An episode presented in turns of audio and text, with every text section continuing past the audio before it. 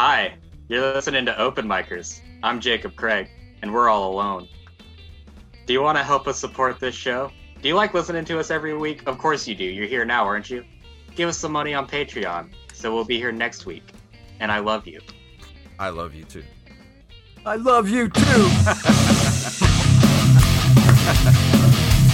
How we doing, guys? Good. How are you? Great, man. Happy to be here with you guys, hanging out. It's a beautiful day. I have a my glass of wine with ice. So ready to go. Wine with ice. I've never done Yeah, that you know- before. I know it's like goofy.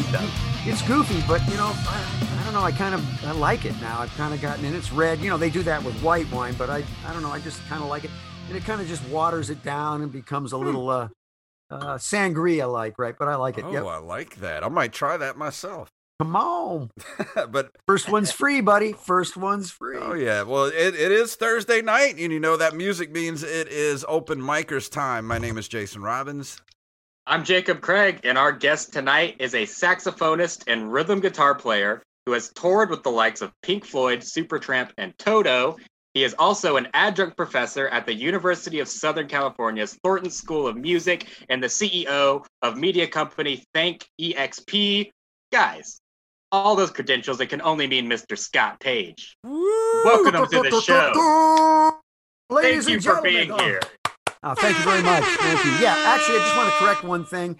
Um, I did. I was at USC. I'm not doing that. I just I came out and I I taught some classes there, and then I'm not doing that anymore. So I'm I'm not an adjunct professor there anymore, but I was. So I don't know the Wikipedia wherever I guess you're getting that they still say that that's the case, but hopefully they'll straighten that out. Yeah, I was gonna say, you know, coming into the, this interview, I've been excited about this interview all week because you played with some of some of my favorite bands and musicians, and your your resume is it's like a Mhm. it's like a Lord of the Rings book. I mean, I don't even know where to start. It's a, there's just so much stuff here.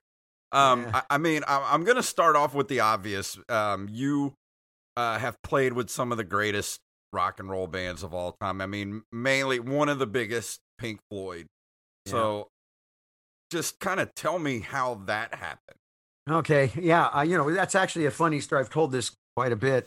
Um, I was uh, playing with Supertramp, and we were doing a Supertramp album, and Dave Gilmour was a uh, was brought on as a guest. So I was in the studio up at Rick's house. He had a beautiful studio in his house, Rick Davies, and uh, Gilmour was there. He went and put the guitar solo on the uh, on the Supertramp record, and we hung out. And then that night, I had a club gig just down the street that I do with this band I had at the time called the Hang Dynasty, which was Jeff Baxter from the Doobie Brothers and you know a whole bu- a bunch of great players. And we came to so I so invited him down that night. So he come down, hung out, and then um, I had another thing. A week later, I was doing this big show called the uh, uh, First Dance, which was a uh, a big production I was putting on it um, at Guitar Center, Los Angeles, which was really experimenting with this whole idea that I was working with with zooming microphones and kind of MIDI based tripod systems in order to create sound and picture. So I invited Dave down there. Well, it happened to be a week later, Jeff Porcaro, which we were talking about just a little while ago, uh, was playing on the Pink Floyd record. And then he said, Oh, I got to leave. My friend Scott, I've got this big show I'm going to do. He said, Oh, yeah, Scott invited me. So he came with Dave. Dave and him came to the show, saw the show. A couple days later, um, I get a call uh, to go play, put a solos, you know, put some solos on the Pink Floyd record. So I went into the I went in the studio, put the solos on, did all of that. Uh, that's you know, I did the session. Which uh, which record was Left- that? Wh- which that was a momentary lapse of reason. okay. Yeah, so the later years. Um, so um, I went and did that, and then a couple days, two or three days later, I get called. The English guy on the phone. It's Dave Gilmour, and he says, "Well, we're getting it ready to go out on do this two-year tour and stuff, and we'd love you to come join the band and all of that." And I said, "Yeah, Dave, let me think about it." Because here's the funny part: I knew nothing about Pink Floyd. I mean, I, I mean, really nothing. Other than I remember, I think I said, geez, I think I heard a song, Have a Cigar. I remembered that, kind of remembered hearing that once, but I really knew nothing. I was, you know, coming out of the school of, you know, being a saxophone player. I was more into R&B and funk and, you know, Junior Walker and studying all my kind of uh, R&B and, and rock guys, but I never really paid much attention to the, uh, you know, sort of that psychedelic kind of the Floyd stuff. So I said, yeah, Dave, let me think about it. So I called some friends of mine up and I called the one guy, my one buddy up, and I said, yeah, I said I played on this record last week. I did this this Pink Floyd record. He said, you play it on a Pink Floyd record? I said, yeah. He says, I said, yeah. And then Dave Gilmour, he's the guitar player. I said, and he he called me up and wants me to go do this tour, but it's like go out on the road for two years. And I'm like, God, man, that's like leap two year gig. That's a big long commitment. Yeah. And he's like, dude, you got to do that gig. I said, I don't really know much about that. What's the story? So he starts telling me about him. I said, wow, it sounds cool. So I went to Tower Records that night and bought some records, brought them back, listened to them. And I said, oh, okay, yeah, sounds good. But everybody I talked to, they said, dude, you got to do that, so, that thing. So I called Dave up. I said, okay, I'm in, let's go. And thank you, God, for me. I had no idea at the So time. how many but that's how that happened anyway. How many rehearsals did you do before before heading out on that that tour, or was it one of those Oh, things you were kind of thrown into the thrown to the wolves? Well, you know, it was interesting because the tour we we rehearsed in Toronto in actually in an airplane hangar out on the tarmac at the at the at the international airport. So we'd have to go there and and we'd have to get shuttled out in between 747s, you know, to get out to this place. Big giant thing. And when I went in there, I remember the first day I went in there, I walked in, I went, Oh my God, look at this, man. There's flying pigs and there's all this crazy stuff. The wildest lighting, it's just a massive stage, like just insane. And I look behind me, I'm looking at this, and then I look behind me, 745s are going by the window. And I'm Wow. I finally said, Boy, this is crazy cool. And um, you know, like I said, I'm very thankful for that gig, and it was great. So we rehearsed, I think we were rehearsed, I can't remember, was it maybe six weeks? Something like that, uh, some kind of thing like that before. And then we did our first shows in Toronto. I, I be honest, I don't really remember exactly how long the rehearsals were, but it was a it was a trip. It was Right. definitely a trip. I can imagine that was probably uh, anxiety inducing before going. Well, you know what's so fascinating about Pink Floyd for me was it's actually the easiest job I've ever had because Dave said, "You play solos, all just here's point to me and play, right?" And so it was really, it was really, it was a mm. cake gig, and he never really told me what to play, which I really appreciated. He always cool. wanted me to wear my own clothes. You know, he didn't want me to be, you know, like Dick Parry, the original guy. And although, I, yeah, I would always take and play a little bit of Dick Parry in the beginning of the solos, so that it was there was a, a, a, a- a people that know those songs would do it, but then I would just take my own thing and make it up. But uh, yeah, it was uh, that was a great gig. I just played solos, and then I played rhythm guitar and stuff on that too, and that was always fun. I mean, I used to love to just kind of during comfortably numb stroll over and stand in front of Dave's amp in front Yeah. when the solo was rocking, right? I, I oh my god, that was the a. greatest feeling was hearing that freaking guitar amp in my bag. you know, the, the greatest tone in the world, right? Oh, and yeah. Dave, you know, he's my he's really one of my music guru mentors. I, I mean, I learned a ton from him, and the main thing I learned, and he basically changed all my playing because he's the master of melody of yes. feel and melody, right? It's not like you never see him with all that stuff and Mhm. nothing can follow, but he always plays those beautiful melodies that anybody can pay attention to. You can all Yeah. hear them. And it's so interesting because when you hear like comfortably numb, if you don't hear that guitar solo in the middle, it's like there's somebody didn't sing the lyric, Yeah. right? You, the words were left out. So he really made me start to think about how to play in a different way. So I really tried to be much more musical and set from a point of view of being more melodic and try to play things that people could hear. And that's, I've taken that with me ever since because I, I think that's really the, for me is really important. Yeah, not and you know, I don't think I think among guitar players, you know, David Gilmour is is held in such high regard, but for like Oh, the man. general public, he's very underrated. Like not a lot of you say David Gilmour, not a lot of people know who you're talking about unless you say Pink Floyd, then they're like, "Oh, yeah, Right. yeah." But, you know, that's why that guy ends up on every single, you know, top, you know, 100 guitarists of all time or whatever. Like Oh, that yeah. dude is just you he's one of those people kind of like he's like Eddie Van Halen. Like you hear him play and you know it's him. He's got that Oh, yeah. tone, he's got that, you know, that feel.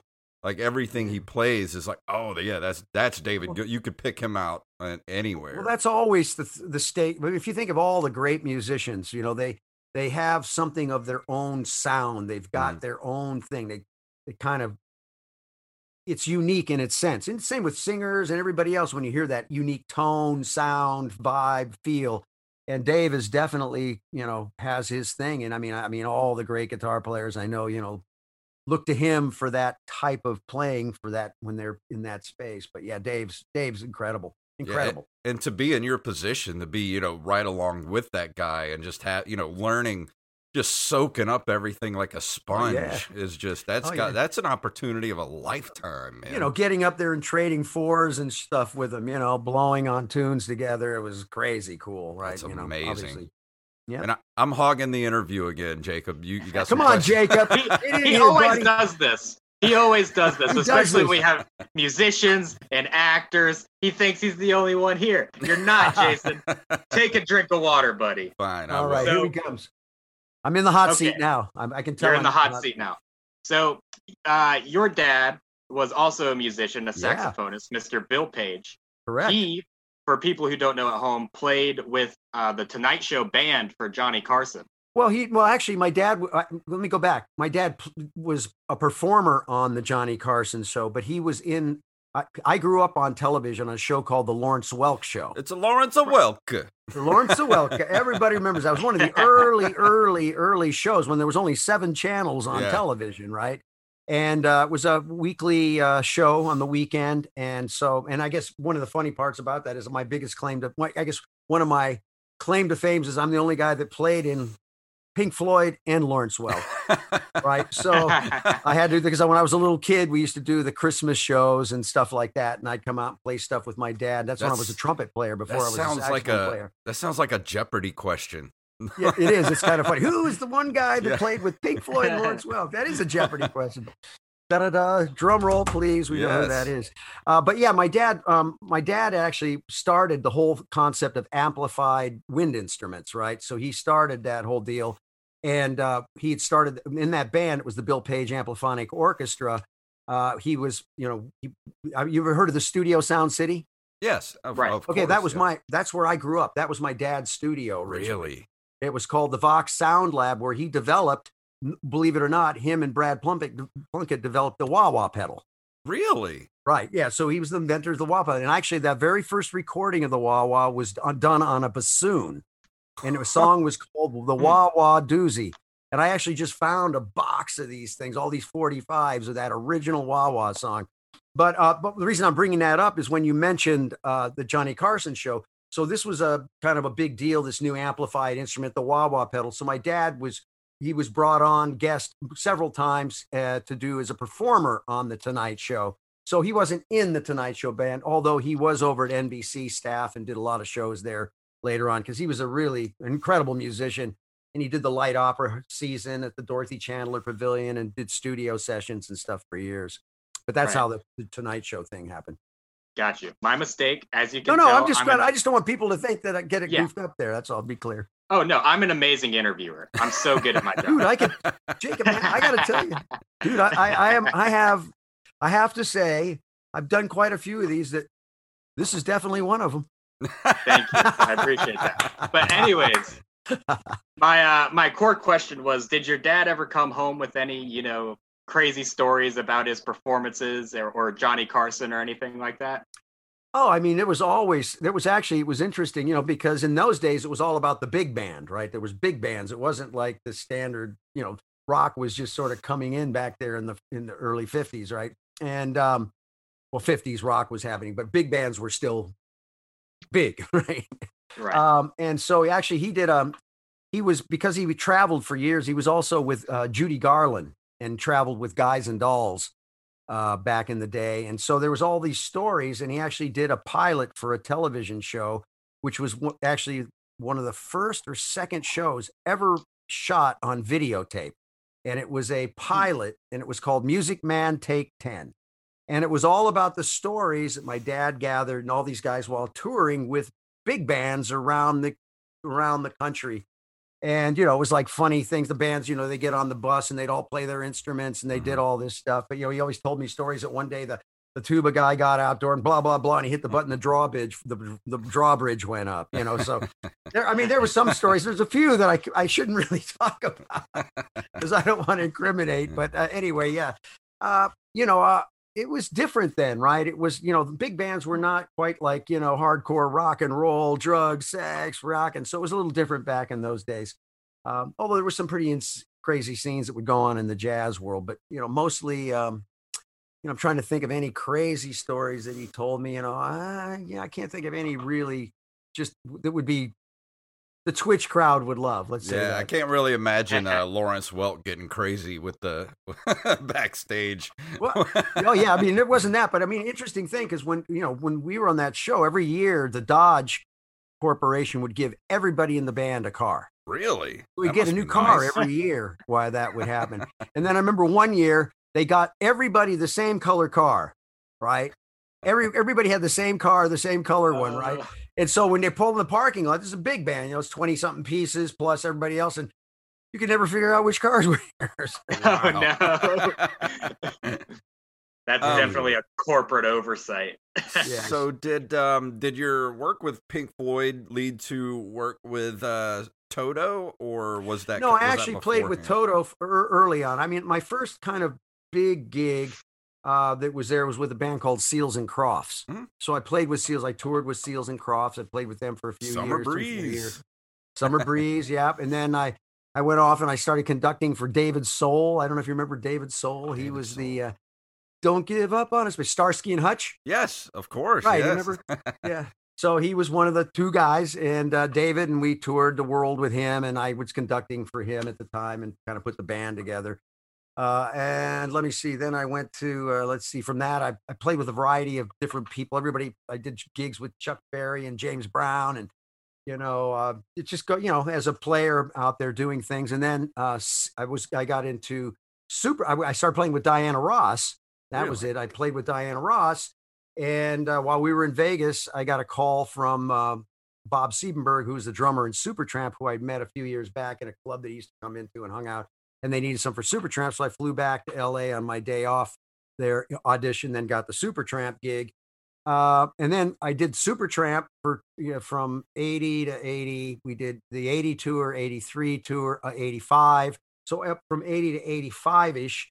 Uh, and then uh, in between that, I got called to play with Toto, which was a real thrill for me because I mean, those guys musically was, you know, they're Oh, about as good as it gets. You know, Jeff and David Paich and and um, you know Lukather and Mikey and all of them. It was just a great band. That was actually a, an incredible band. You know, Jeff Mhm. Porcaro. I'm I'm I'm like a I've always been a a uh, you know a time. I'm crazy about time, like the groove and the time, and I you know I eat, drink, sleep metronomes. I had one of the first five Linn drum machines. I was so crazed about it. I remember I have to wait to get that, and I got it at the beginning, but really uh, about the time. And so when I got to play with Jeff, it was interesting because people asked me what was the best part of playing with Toto. And I said I got to play cowbell with Jeff Porcaro on four tunes, which was the greatest. Because I mean, dude, it was almost like sex. Because the way he'd groove, I mean, we'd sit there and he, I was Mhm. up on this riser here, right next to him, and we'd just freaking, boy, that you could just feel that stick Oh, yeah. sinking into the groove, right? And he would just lay it down, and it was so fascinating because you, as a drummer, you know, I mean, he could take the, each beat, you know, it's maybe two and four, but the way he slides the kick drum a little behind, put the thing a little front, Mhm. just these little things. And so, uh, yeah, that was that was great. So Jeff, and then he had Toto, and then from Toto, um, you know, I started. I, you know, I've been a serial entrepreneur. I started these companies, and from that, it kind of moved into, um, you know, I got then got the. I I forgot how I got the call. I mean, with with with with when we did that other Supertramp record, and then Dave called me. I went playing the album. That's how that all kind of came around. Yep. So did you get to know Diana Ross at, at all? Oh or- yeah, she was actually we, interesting for me. She was probably one of the biggest mentors to me of all the people. Really? I mean, I learned a lot from her. She was what was fascinating when I got called to do the gig, and I, I really I was just did this big project, and um, I I had my studio in the house, and I really didn't want to go on the road, but I got called to do this gig, and I figured ah, I can go out for you know a couple months and make some money. I wanted a new console for my studio, so I thought, "Oh, I'll go out and do that, right? So I went out there, and I remember going into the the first day when rehearsing in in New York. I walked into the rehearsal. She wasn't there, and when she walked in the room, I could not take my eyes off of her. Her magnetism was Mm. like something I'd never ever experienced. There was something about her that was just totally different. And I'd worked with celebrities and did things and And been with some voice. amazing people, but there was something about her presence that was so fascinating. And I couldn't understand it because it was just like the way it was, right? So I remember the first night on the gig, we went out and I was playing in a horn section on that gig, right? And um, I was trying to read the charts and I'd look, I kept looking up because I wanted to check her out. I was trying to see what it was about her, right? I was trying to, because I look for patterns. I'm one of those kind of pattern. I use Mhm. that as a way to kind of learn things about stuff. So I want to find things that I can replicate. And so I look for things that people do in that sense to kind of help me. So uh, I, I, I made so many mistakes that night on the gig. So I went back and for the next two days, I studied the book and memorized it so that I could just watch her. And I started finding and seeing patterns because she would get, we'd be in there, we'd be doing 16,000, you know, mostly arena kind of a tour. And she would, every single night, she could get everybody on their feet and just rock it. She just owned the audience. And I started noticing things that she would do that were very interesting because as a performer, I was trying to get my performing chops Mhm. together and I want, you know, wanted to better my thing and where my, figure out what my what my thing was, right? Yeah. So um she uh she would do things like she would she could get the whole audience rocking and she'd be up there and one night maybe she's not even her voice isn't that great or whatever but she was such a great performer. But what she did is she started doing things like she would find somebody in the first front row right and she would drill them right make sure that they knew that she was communicating directly with her right creating that relationship. And the front row and she'd get a group of people there and she would communicate and they're like whoa she you know they noticed me I mean, it's unbelievable and she would do it and she would go through the audience and she would do this and if somebody was in the back of the stadium holding a sign she would recognize you at the side right Mhm. and she would just basically go through and do all of that and i was like wow what a cool thing right so that was a great trick and then the other thing i noticed from her is that the way she was you know she was a she was a good dancer but she wasn't like you know jennifer lopez a full-blown dancer kind of a person but she she moved good and stuff. But what was so interesting is the way she stood. She the the, the way she angled her body the way she stood it was so pleasing to just see Mhm. her when she was there. She just had this grace about the way she stood and everything and i started realizing i had that saxophone strap around my neck and i'm like man i can't get cool right with that thing around my neck so I went out the next day and I said, I got to do something. I said, I'm going to, I'm to try something. So I went to the guitar store and I found a stretch guitar strap, right? Oh yeah, yeah. And so I put that around, you know, like a body strap because then I could play my horn. I could take that saxophone, I could push it down, right? I could, Mhm. I could take my saxophone, I could push it down, and I could get myself so I could get my angles of my body right, you know, like look cool, right? And so uh, that helped. And then the third thing was, is I always noticed her hair when she was flinging her hair the way it did and how it caught the light. So that's when I grew that crazy ass mullet I had for a million years.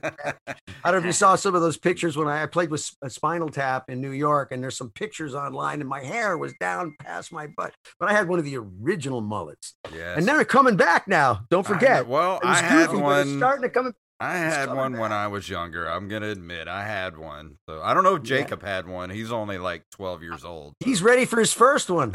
I'm growing one. Yeah. Come on, I'm, brother. I'm in the midst of growing a mullet. That's what the hat's covering up right now. Oh, good, good, good. Yeah, it's that long, short look, right? You can have it. Because yeah, that Oh, was the yeah. problem. I didn't want hair because it was always in my eyes. So I said, well, maybe I'll just grow this, keep this part short and go this way. And that was early before. I mean, there really weren't many mullets around at that time. I can remember. Uh, I would think I was even before achy breaky heart guy, right? I, I do have Yes. a, a conspiracy theory question I need to ask you real quick. since- oh, oh since God, you, here we go. you go. knew Diana Ross. What do you know of the rumors that she was actually Michael Jackson's mother? oh, I, I'm, I'm, I've never heard that. I that's kind of hard for me to. yeah. I haven't Uh, heard that maybe- either, Jason. You idiot. I mean, you could, what a you could definitely question, see. Jason. you could definitely see that they could could be, but no, I don't think so. I'm not yeah. sure. There's there's just a conspiracy going around these days that she was actually Michael Jackson's mother, and I can kind of see it, but I don't know. May, maybe. hmm Maybe, right. but I, yeah, I'm not sure I'd go for that one yet. I'm, that one, that one would take a little more. But you know, again, I'm free thinking enough that I'm, hey, bring it, show me how that worked. Great, cool.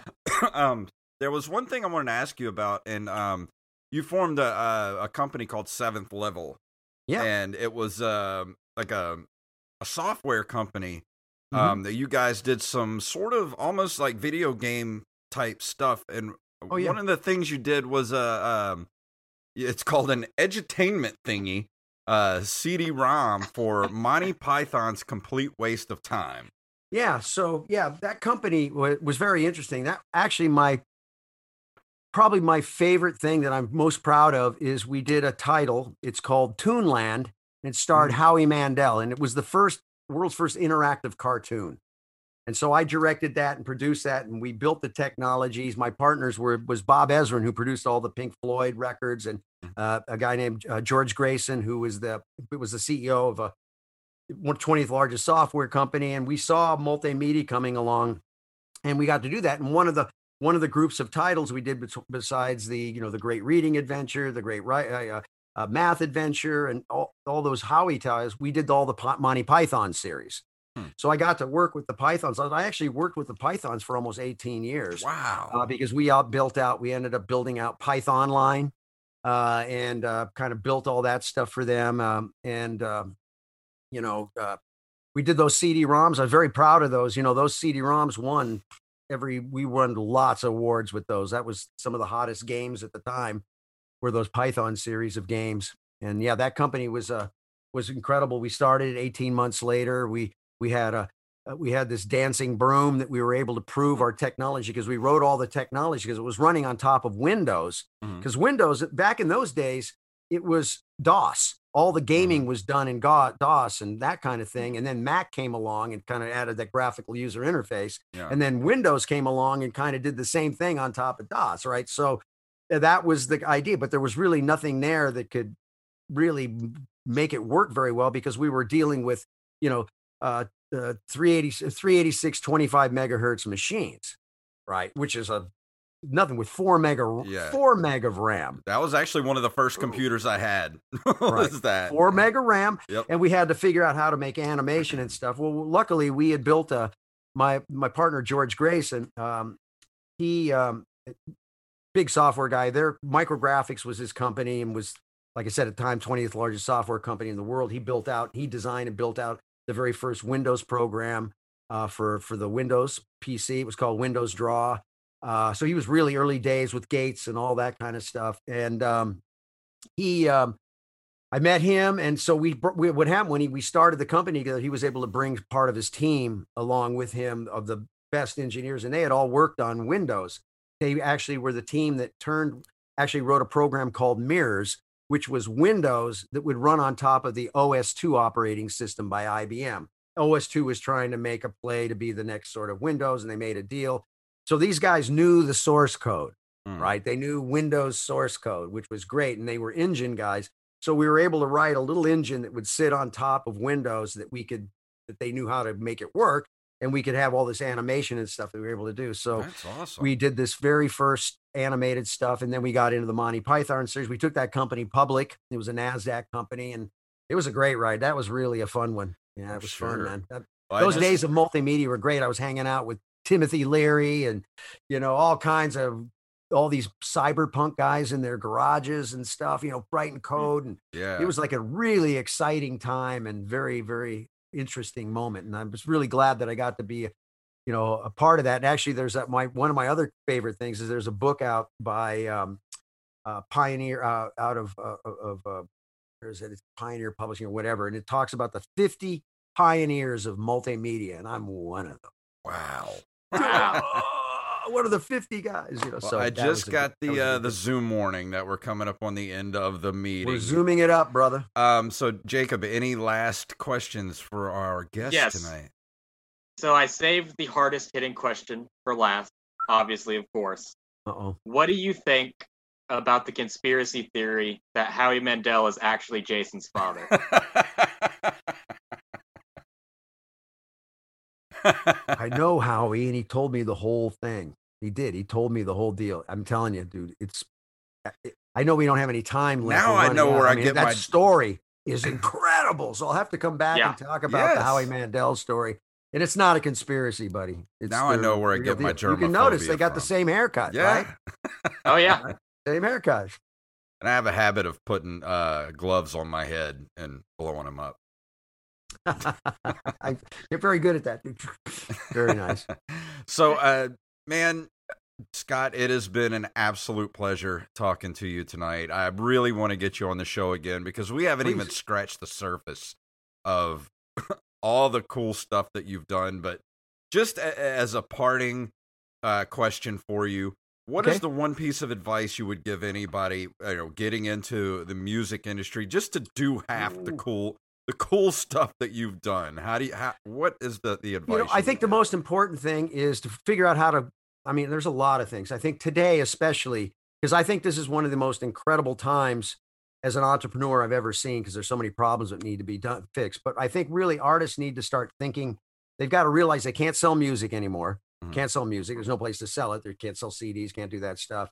So I think it's really important that they start to learn uh, business. They yes. need to start taking. So I would say, you know, start learning from those people that do it. Let's start learning about lean startup principles. Start learning about growth hacking. Start getting educated. I actually teach the thing I taught was called SPACE Story Plan Army Conversion Education. So I'd say approach your business like an entrepreneur. Learn from those companies that have specific there's you know there's ways of doing all this stuff now that once you get yourself educated because this is a great time man with this device you've got a worldwide broadcaster in the palm of your hand. Real time two way is changing everything. I can build audience.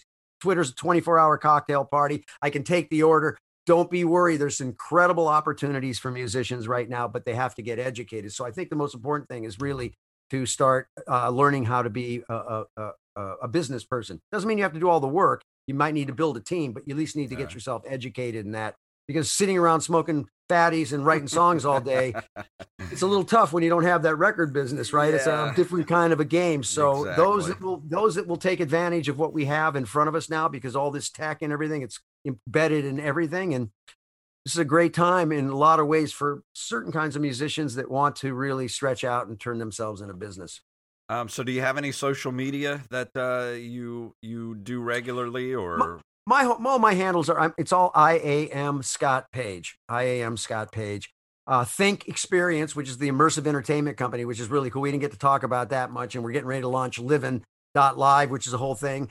Um, and uh, I'm getting really excited about that because we're reinventing how the, what's where's the new entertainment biz going? Where how's it going? And I believe that it's going to be based on several things: a live performance, but that's going to be limited on people and things. How that's going to be based in this new kind of COVID world. Streaming, but really focusing on the two-way parts of streaming. How do I bring fans and marry fans from a, in a live situation with fans that are out virtually and in video thing? And then the third one is we're taking. You realize I can't hand you something through the screen, but I got a delivery service. So yes. I can actually deliver you things before the show. So an example for you guys, you would be in like, oh, hey, I'm meeting up with Scott. Well, Scott got a package and it's like a cool thing from your sponsor or whatever. And then we get to talk about an experience. It might be wine taste, it might be some kind of thing, but starting to bring that concept of interactive television together. This is really experience based medium right now. And I think that opportunities in this space are incredible, especially hyper local, right? I think there's opportunities for local things where you can incorporate local vendors and things and be able to bring stuff delivered and tie a show together and you know get the streaming bring fans into the stream and yeah i'm very excited about the space and i think uh, uh you know i don't think anything's going to go away you know if you look at it the last we we basically condensed five to seven years of what, where we thought as a technologist i thought we would be where we are right now five years from now yeah. The user behavior has completely changed because we all got thrown into this Zoom and FaceTime and a whole new way we're going to operate, right? So, you know, we can't resist what has happened because what is, is. And so we have to look for new opportunities. And what I would tell all the artists out there, I know it's hard, but right now, because there's so much confusion, there is that's where the innovation and where the where the opportunities are lying while everybody's exactly. going, Oh, what am I going to do? I lost everything. It's over. What am I going to do? You know, so for an example, for me, the day that this we found out was everything. We were getting ready to do Jazz Fest this year with Think X, which is the band that's part of Think Experience. Um, we were going, we were doing Jazz Fest here, we were going to Europe. We were in the midst of putting, working with, put up this 1600 seat massive immersive theater in downtown Long, in Long Beach. And the next thing, thing everything it was over, right? Yep. So I got up in the day, and here's my, my, my biggest thing is the most important thing anybody can do is my favorite subject is consciousness, right? And reality and all of that. And really, if you understand that the only thing's real is us talking right now, everything else is an illusion. Two minutes ago, done. I can only remember what happened. I can't touch it. Totally illusion. Two minutes from now, maybe. I, I don't really know, right? And so the only thing that matters is the step you're taking right now. So when I got up, I just said, okay, everything didn't happen. I lost all these gigs, all our revenue gone, but those were illusions too. They were only thoughts in my head. I think, I don't know, I might have went to New Orleans and fell down and broke my head. I have no idea what would have happened there, right? Yeah. So I just said, eh, that's it. So I just started thinking, well, where is the market going to go? Where, it, what is happening right now? What is going to happen? And obviously, being lucky enough to be in the tech space for so many years and being a tech guy, that's my thing. And I could see how technology is going to change all this and how we're going to be able to, you know, basically teleport fans in a sense to all types of venues. So I just started really working on that concept. And like I said, I think it's the business models are great. Um, remember, it only takes, remember, the thousand true fan model artist. A true fan is somebody that'll spend $100 a year on you. If you have 1,000 fans that will spend $100 over a year, there's your first $100,000 in revenue. So, anyway, start learning, get out there. Google is your is your school. You can learn a ton. Go to town. I see our thing is going to run out, and here we go. well, thank you for for joining us tonight, Mr. Scott Page. It's been absolutely awesome. We'll have you on again. Yes. I promise. I want to have you back. Here. Anytime, man. It was fun talking to you guys, and thank you very much for having me on your show. And yo to all the Twitchers out there. Yes, thank you guys. thank you for coming. If you want to email us, email us at openmicerspodcast at gmail.com and give us money at patreon.com slash om podcast. Give those guys money. Yes. Give them money. We need to keep these guys on the air. Yes, I agree with that.